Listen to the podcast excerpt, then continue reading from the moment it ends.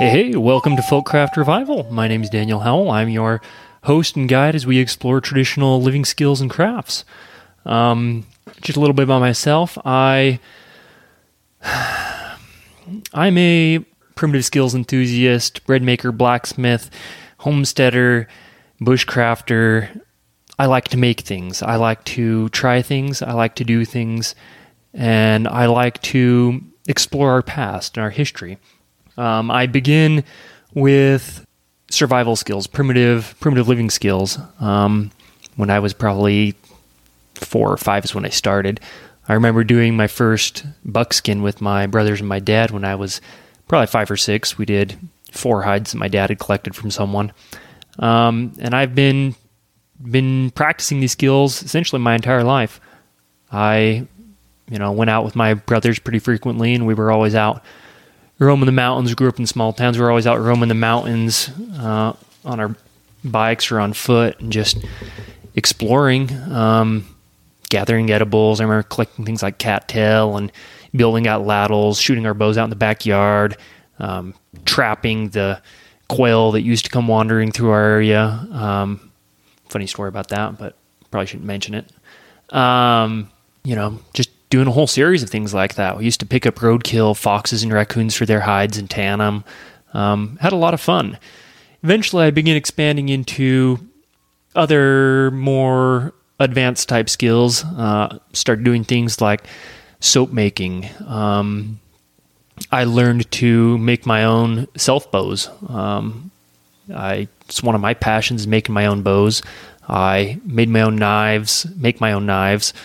Um, overall, I just enjoy learning and appreciating traditional ways of doing things and learning how to make things for myself and become more self reliant and enjoy what I can create. Um, I'm a creator, I'm a builder, I'm a maker. I like to make things. I like to know how to make things. I like to work with my hands to create something useful.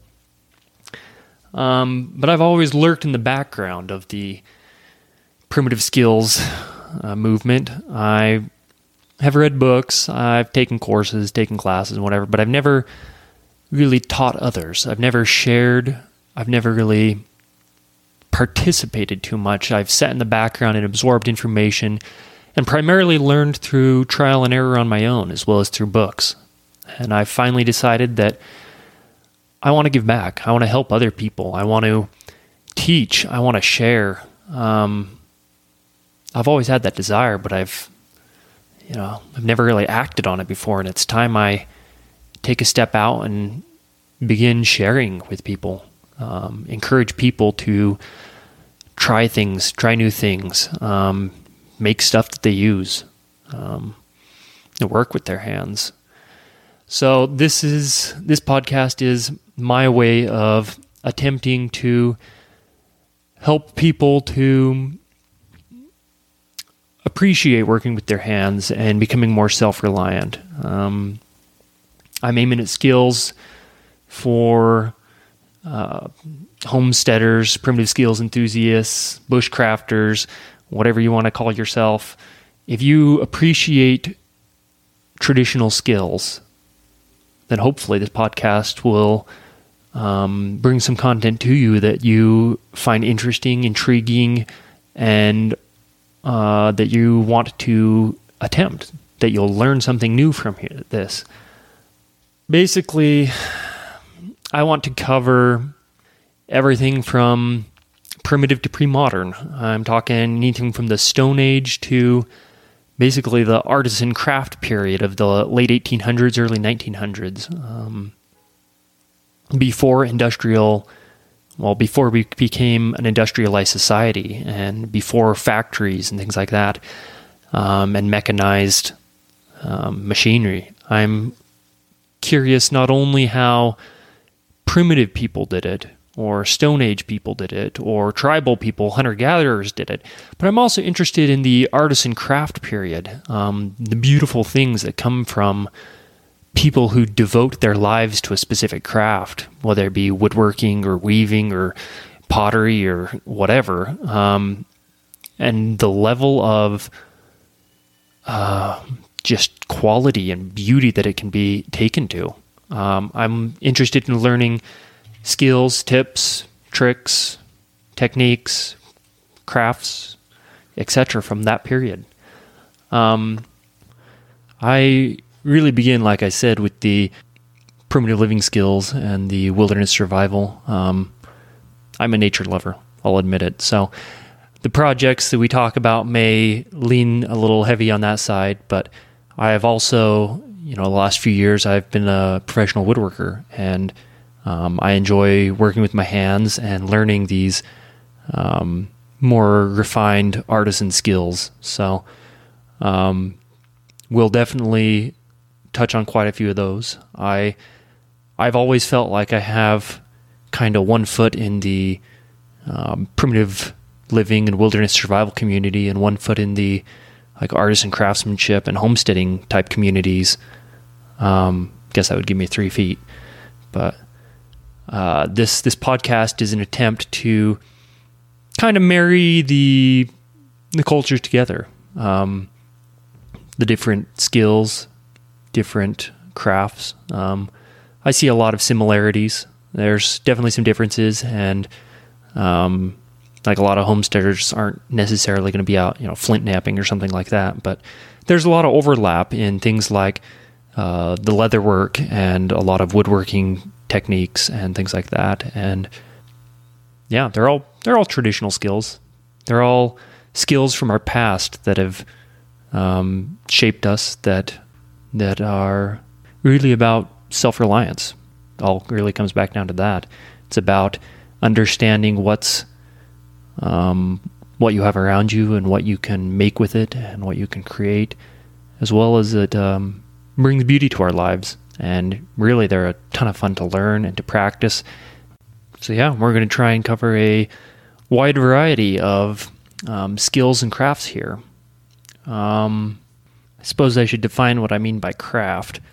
Craft, if you look at it these days, has primarily become a kind of artsy, feel good, make a decoration for the house type thing. And that's not what craft is or what it is, what it used to be. Um, you used to ask people what their craft was, and you'd get responses like, I'm a wheelwright, or I'm a cooper, I'm a potter, I'm a, you know, fill in the blank. They had a specific skill, a skill that they had developed, and that was their craft. By definition, that is what a craft is. It's a um, it's where you have developed the skills of making something with your hands. That is craft. So, as folk craft revival, the goal is to get people back into craft, learning to build things with their hands, learn to use their hands with skill to create something that is of use. I'm not interested in building decorations or cutesy, feel good, keep the kids occupied for 10 minutes type activities. I'm interested in creating things that have a purpose and a use. Um, I believe in making things that are functional as well as beautiful, yes, um, but functional is the main criteria. I want something to be functional and useful. And if we can reach that, then we can focus on making something beautiful and making something that showcases us and our personality and our views on things through our medium. Occasionally, we may delve into modern type craft as well. Um, this is primarily traditional craft, but you take a look at something like, say, soap making, and I'm pretty sure that I'll have far more people that actually do and make and try if we discuss it in the context of using modern chemical lye in order to um, saponify your soap rather than using wood ashes and leaching the lye out yourself. I'm interested in the wood ash soap and I would like to cover it at some point. But I know that most people, if I want to motivate them to actually get started and get making something, we need to bring it to a level that is comfortable for them to attempt And that sometimes means not doing pure traditional work, which I'm fine with. I'm not a purist. I'm just interested in getting people to make things and try things and understand how things work. And after they've reached that point, then you can build on the base and show them how they can extend their talents and their abilities and move beyond just the the limiting skill of having to buy lye for their project and instead show them how they could do it from scratch, how they can make something completely start to finish on their own. And that is empowering. That is awesome. Um, I also really, really appreciate the ethos of the the handmade lifestyle. Um, learning to make what you use, whether that's traditional or not. Um, if you are a are a skateboarder, learn to make a skateboard. You'll appreciate the sport so much more. You'll appreciate what goes into it. You'll know how to make yourself a nice board that'll uh, I don't know. I'm not a skateboarder, but do what you need it to do. Um, I'm sure there are features you can change and adjust and you know truly customize it. Same thing if you're into cheese making or into cheese. If you really love cheese, learn to make it. Why not? And if that means you start with um, commercial culture, do so. Do so. Just get started making stuff. And then you can delve into how it used to be made without commercial culture and how you can truly make artisan cheese from scratch. But you should approach the things you love with the view of exploring and understanding how it was made and learning to make it yourself. And if you do that, you will learn to appreciate it so much more uh, and value it. Um, in addition, I think if you make things yourself, you end up with higher quality stuff. Let's be honest, quality is kind of gone out the window. Um, you can still find it. It's expensive. I can't afford most quality stuff. I appreciate the quality stuff. I would like the quality stuff, but I can't afford it but I can afford to make it if I'm willing to spend the time. And not only that, you develop quantifiable skills when you make stuff, whether it be traditional or not. And I think we all, the ability to be, of being just all around generally handy, just knowing how to do things, is becoming a lost art. And people have forgotten how to work with their hands, how to do things, how to build things, how to create. Um, and I feel like that's something that we need to attempt to bring back. Um, people are getting so sucked into the digital stuff these days that they have forgotten their ability to make things and or lost their ability to make things and you know if it's it's sad honestly it's it's just kind of sad i believe in making what you use and knowing how to make what you use or knowing how to um, how it is made at the very least, so that even if you haven't done it, that way you have some sort of background on it and can appreciate a little more fully what goes into it. Um, you'll develop self confidence and um, strength as you make things, and you understand that. Uh, I don't know. You can create vessels if you're a potter, or you can make your own clothing if you tan leather. Um, these are empowering skills to have to know that you know how to take care of yourself regardless. Besides which, aren't we all just kind of bored with the like soulless uniformity of mass produced objects? We need to have a little more life, a little more handmade interestingness in our life, a little more uh, zest. I mean, there's a simple beauty and pleasure and uh, spirit that comes from things that have been handcrafted. So, build things, make things, do things, learn things. Um, I also think that uh, you develop a greater degree of uh, creativity, um, learning to make and do things, as well as dexterity, um, just the the simple ability to work with your hands to do things. Um, people say they can't uh, or they just don't have that ability, but I really think that's a learned one. Um, the problem is we don't spend enough time working with our hands anymore. So yeah, it's clumsy to do some weaving or you have a hard time um, yeah, shaping that, that piece of iron or whatever when you're out blacksmithing, but it's simply because you're not used to working with your hands. And that's a skill that you develop over time. Um, as well, I think a lot of these traditional skills, it's about learning to adapt. That's probably, in my mind, the the key takeaway from what I've learned um, practicing primitive uh, technology and primitive wilderness skills, things like that, is it doesn't really matter how much. Well, it does matter how much you know. Some things matter, um, but it's more important that you have the ability to adapt. Um, things are not always perfect. You're not always going to have step by step guides to do this or do that. Um, it's more important simply to be able to adapt to what you do have around you and to have a, a wide variety of experiences that you can you can pull from and um, yeah just basically develop the overall skill of being able to work with your hands and create things that are useful um, from whatever you have on hand, uh, whatever your material is. You know, like I said, it's it's not always straightforward. Follow steps. You're not always going to have perfect grain in your piece of wood. You're, you know, there's going to be faults in natural materials, and you've got to learn to adapt and work with them, and create something that serves its function anyways. That is one thing that these traditional skills teach you is just learning to adapt and um, create something, anyways.